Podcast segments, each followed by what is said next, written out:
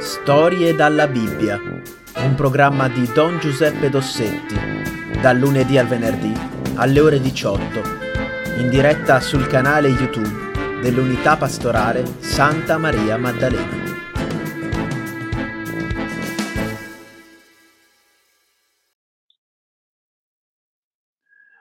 Ecco, riassumiamo allora brevissimamente quanto abbiamo detto ieri sera. La storia degli ebrei che sono schiavi in Egitto, una schiavitù terribile, la schiavitù unita alla morte dei figli, ecco, che vengono uccisi dalle guardie del faraone, e poi l'ingresso, l'arrivo, imprevedibile, imprevisto, ecco, di questo Dio che appunto si manifesta inaspettato, ecco, su un monte nel deserto, il Monte Sinai, a Mosè. Mosè che era un bimbo salvato dalle acque dalla figlia del faraone, poi diventato grande, consapevole della miseria del suo popolo, ha tentato in qualche modo di reagire a questa ingiustizia, ma è dovuto fuggire. Ma il Signore non abbandona il popolo e infatti a Mosè dice: vai in Egitto, ecco, a liberare il mio popolo.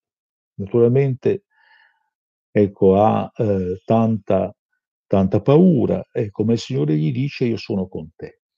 E di fatto ci sono tanti segni, ma il faraone di fronte a queste piaghe non si vuole convertire.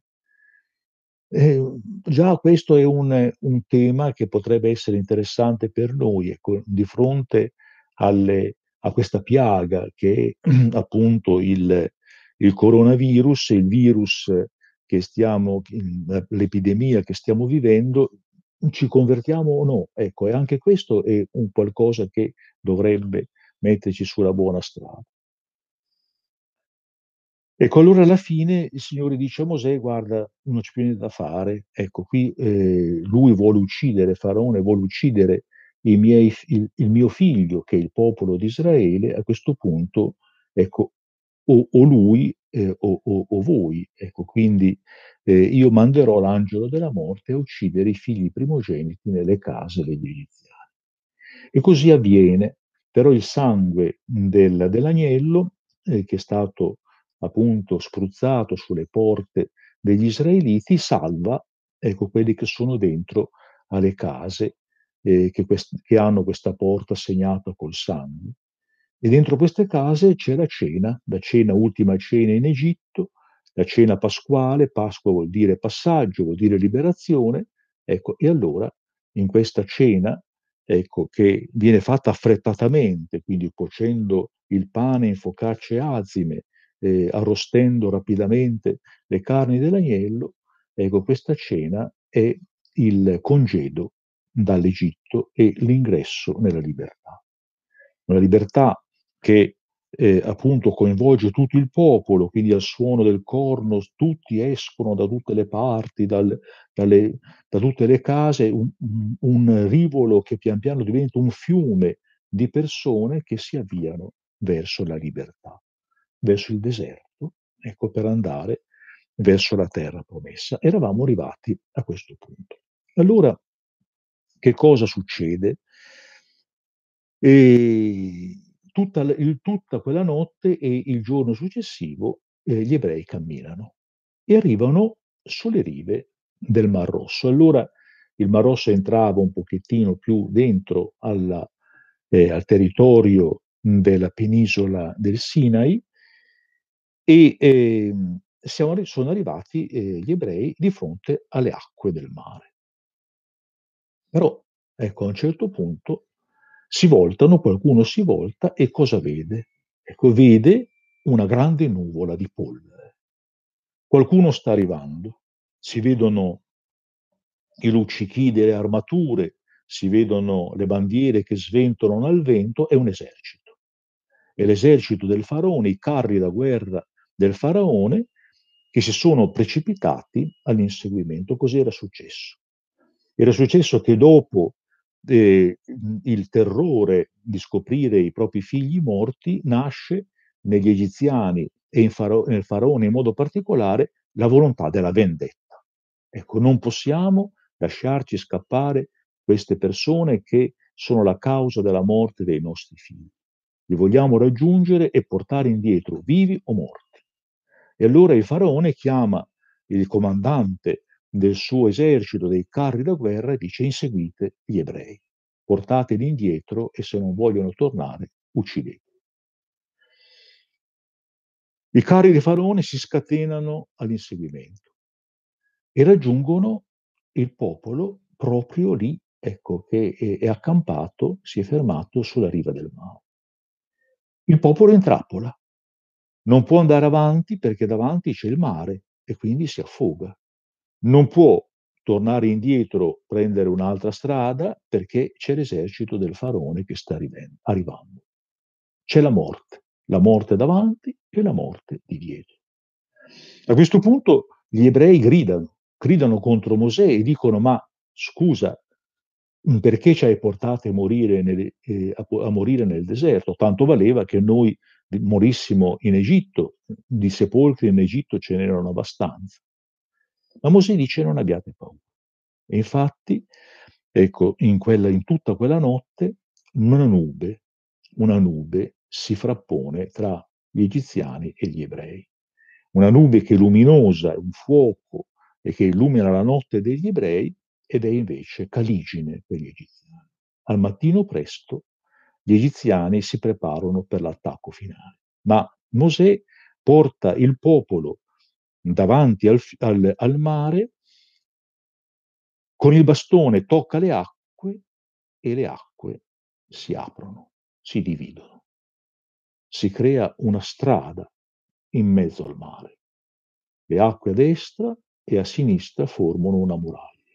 E la libertà e la possibilità di attraversare il mare. Si attraversa quella che era fino a quel momento la morte, ecco l'acqua che significa e simboleggiava la morte, entriamo, passiamo, siamo liberi.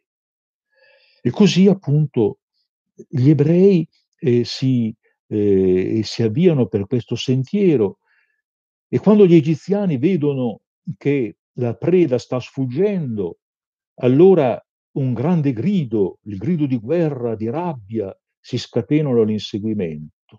Ma ormai anche gli ultimi della colonna degli ebrei sono passati. E allora Mosè tocca di nuovo con il suo bastone le acque del mare e le acque ritornano nella condizione di prima. Gli egiziani vengono travolti.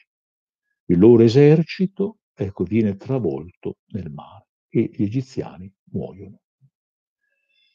E allora quando gli ebrei vedono tutto questo, la gioia.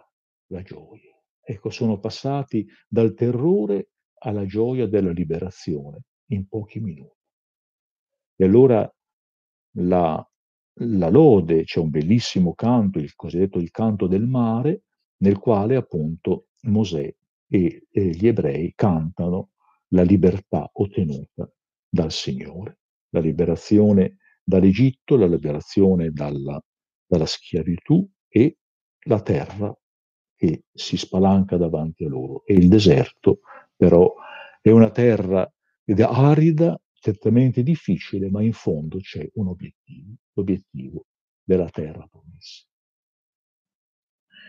È una grande cosa. Tutto questo, ecco, è davvero una grande cosa che la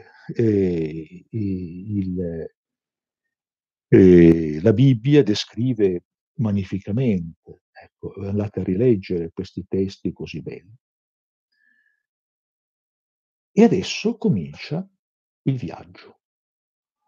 Il viaggio che però non è solo, vedete, un viaggio fatto con i piedi, deve essere un viaggio fatto anche con la testa e col cuore.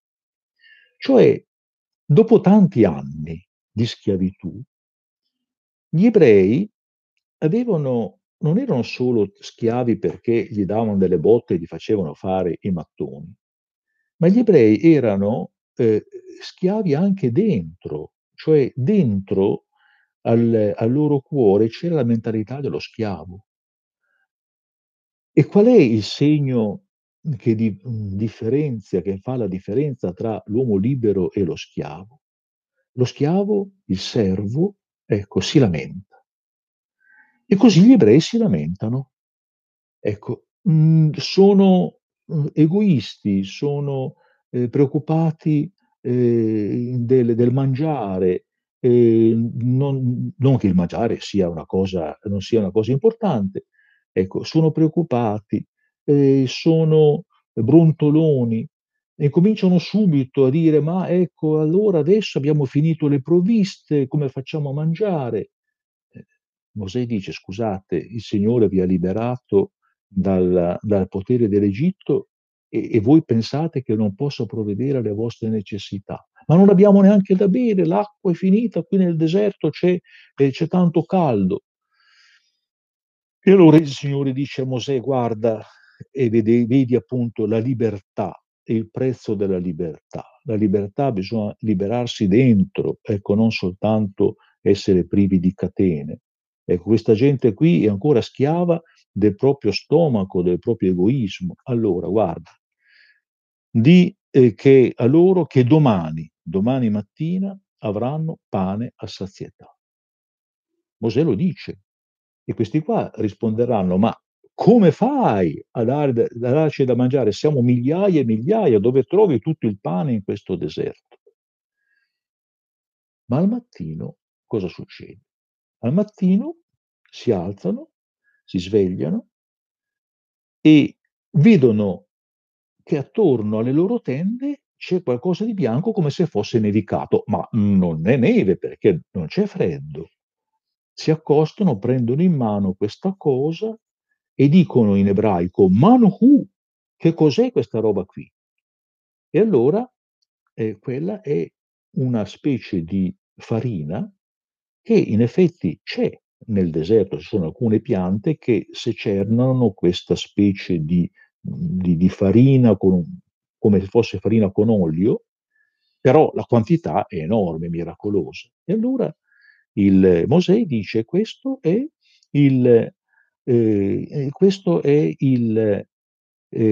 pane che il Signore vostro Dio vi dà, e ve lo darà finché non sarete arrivati nella terra promessa. Però dice una cosa importante: prendetene quello che è necessario per un giorno, per una giornata, perché tutti i giorni avrete il pane, tutti i giorni quando vi sveglierete attorno alle vostre tende ci sarà questa manna.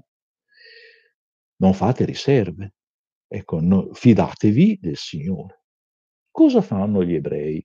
Dicono di sì, e poi alla sera complottano tra di loro e dicono: oh, cosa meravigliosa questa manna, però insomma, questo Dio che va, viene e ci dà la manna, poi scompare, poi chi l'ha visto?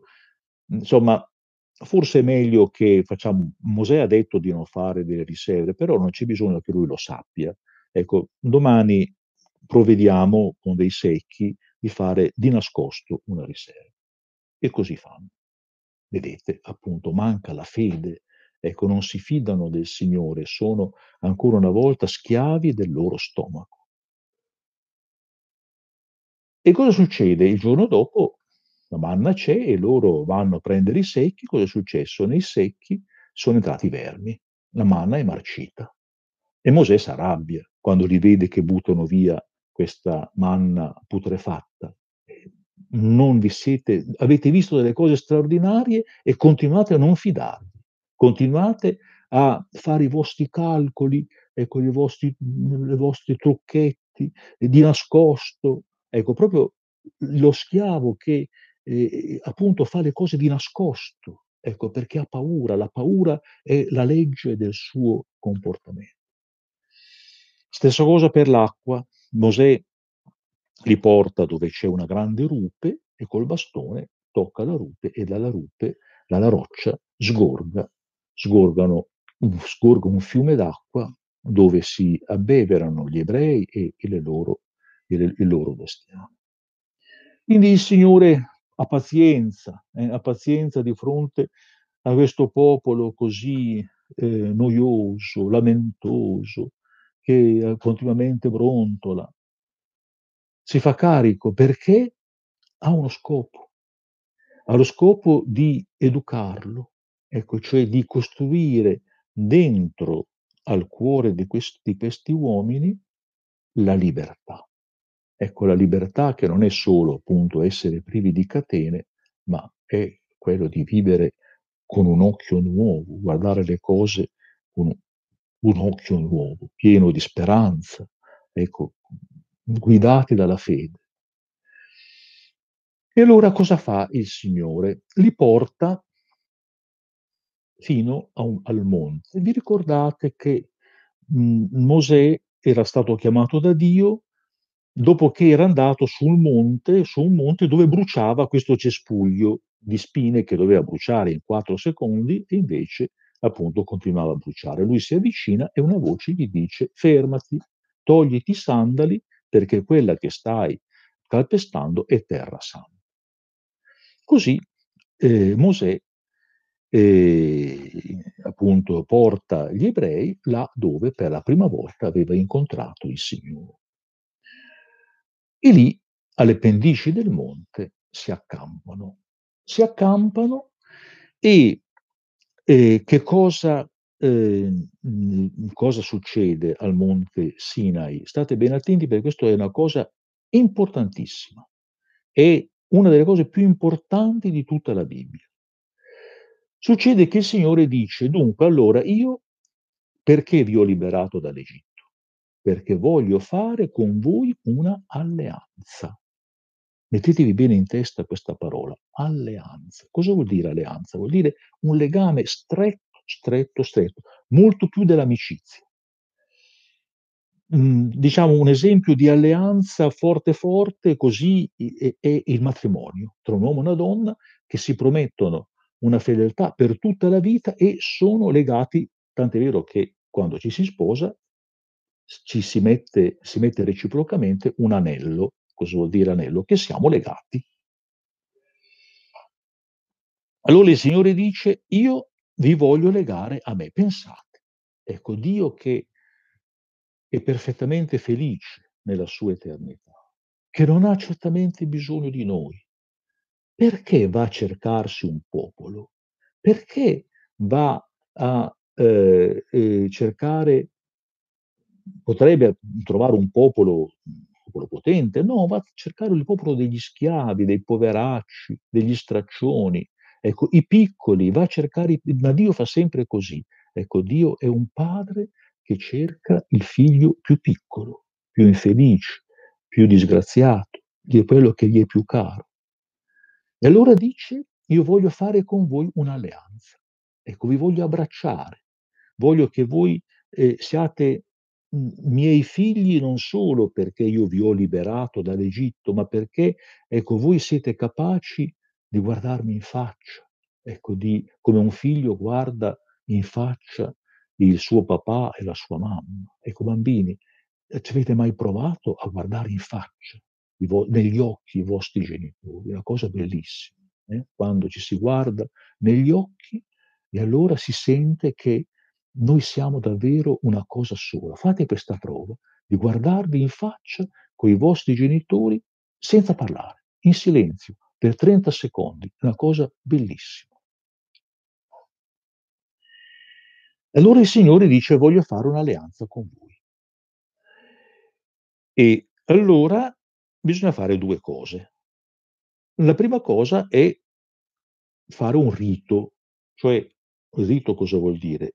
L'alleanza si fa non semplicemente perché diciamo siamo alleati, ma perché si fa qualcosa di pubblico, di straordinario, che in qualche modo rimane nella memoria. Per cui noi quando ci fermiamo e ritorniamo con la memoria a quell'avvenimento, diciamo: ah, ecco, vedi, ecco, noi e Dio siamo alleati. Quindi un rito. E la seconda cosa delle condizioni. Ecco, quando c'è un'alleanza, insomma, ci sono delle condizioni. Ecco. Allora cominciamo dal rito. Il rito avviene così, dice Dio a Mosè: prendi un animale, un giovenco, un giovane toro, uccidilo, raccogli il sangue dentro dei catini. Cos'è il sangue? Il sangue rappresenta, che cosa rappresenta? Il sangue è evidente, il sangue rappresenta la vita. Poi fai una bella cosa, ecco, fai un altare, c'è una tavola di pietra, gli altari servivano per fare i sacrifici delle vittime, e attorno all'altare metti 12 pietre messe così, verticali. Perché 12? Perché i figli di Giacobbe erano 12 e quindi i loro discendenti formavano le 12 tribù di Israele. Quindi le 12 pietre rappresentano il popolo. Poi cosa fai? Metà del sangue lo versi sull'altare, metà del sangue lo spruzzi sulle 12 pietre. Cosa vuol dire questo gesto? È abbastanza chiaro. Vuol dire che la stessa vita unisce Dio e il popolo. Dio e il popolo sono uniti per la vita, cioè c'è lo stesso sangue. Ecco, chi è che ha lo stesso sangue? Ecco, un padre e un figlio, una mamma e un figlio, hanno lo stesso sangue. Siamo consanguinei. Ecco, così imparate una parola difficile. Bene, allora si fa questo. Prima cosa, si fa un'alleanza con il sangue, cioè un'alleanza per la vita. Siamo alleati per la vita, cioè per sempre. Detto questo, fatto questo, Dio chiama Mosè e dice: adesso tu vieni sulla vetta del Monte Sinai e io ti darò le tavole dell'alleanza. E cos'erano le tavole dell'alleanza? Erano 2 tavole di pietra sulle quali vengono scritti i famosi 10, noi diciamo comandamenti, ma sarebbe meglio dire le 10 parole. Allora voi direte: ma perché di pietra? Non avevano la carta, tutti sappiamo che gli egiziani avevano il papiro, ecco. Ma il papiro è la carta di papiro, tu la puoi strappare facilmente, provate a strappare invece una tavola di pietra, cioè voleva dire l'alleanza deve essere solida come sono solide 2 tavole di pietra. E il Signore scrive su queste tavole cosa scrive. Prima parola: io sono il Signore Dio tuo. Voi direte: ma questo non è un comandamento. Certo, non è un comandamento. Perché le tavole non sono i 10 comandamenti. I 10 comandamenti verranno dopo. Ma le tavole contengono il testo della alleanza. Allora, in un'alleanza c'è qualcosa che faccio io e qualcosa che fai tu. Allora, io cosa faccio? Io, Dio, cosa faccio? La mia parte l'ho già fatta. Io sono il Signore Dio tuo che ti ha tratto fuori dalla schiavitù dell'Egitto e che ti ha portato fino qui dandoti la libertà. La mia parte l'ho già fatta. Adesso vediamo la vostra. Prima cosa, non avrai altro Dio di fronte a me. Allora, io sono come un marito geloso, ecco, cioè un marito o una moglie non possono ammettere che qualcuno abbia un altro marito o un'altra moglie. Siamo uno e uno, siamo legati talmente forte che non c'è spazio per altri. Io sono il Signore Dio tuo, non avrai altro Dio di fronte a me. Poi non nominare il nome di Dio in vano, è ovvio, ecco, se io mica posso offendere il nome delle persone che amo. Ricordati di santificare le feste, vedremo quanto sono importanti le feste per Israele. Prima parte, gli impegni con Dio. Ma Ci sono poi gli impegni con il popolo, perché Dio non fa l'alleanza con una singola persona, Dio fa l'alleanza con un popolo. E allora ci sono alcune cose assolutamente necessarie perché il popolo sia popolo e non sia un branco di squinternati, un branco di egoisti, un branco di delinquenti. Prima cosa, onora il padre e la madre, ecco, cioè la famiglia. La famiglia come la cellula fondamentale del popolo di Dio. Non uccidere, non uccidere. Se siamo un'alleanza, facciamo parte di un'unica alleanza, mica posso ammazzare la persona che sta vicino a me. Non commettere adulterio, cioè non portare via la moglie a un altro. Non rubare, non dire falsa testimonianza. Ecco, cioè i famosi 10 comandamenti indicano le condizioni minime perché ci sia un popolo, perché non sia un branco di disperati, ma sia un popolo di uomini liberi. Ecco. E allora Dio dà a Mosè le tavole dell'alleanza perché lui le porti giù dagli ebrei, le legga e li faccia accogliere dal suo popolo. Ecco, ci fermiamo qua. Ci fermiamo qui e vedremo, ecco, come il popolo reagirà a questa offerta che il Signore fa della sua alleanza. Vedremo, ecco. Domani faremo la terza puntata su Mosè, penso che finiremo. No, domani no, domani è sabato. Domani è sabato, allora sabato e domenica niente. Riprenderemo lunedì, ecco, al solito orario, quello delle 6:30. Oggi, come vi ho detto, abbiamo posticipato perché c'era questa grande preghiera mondiale che il Papa aveva indetto per tutta la Chiesa.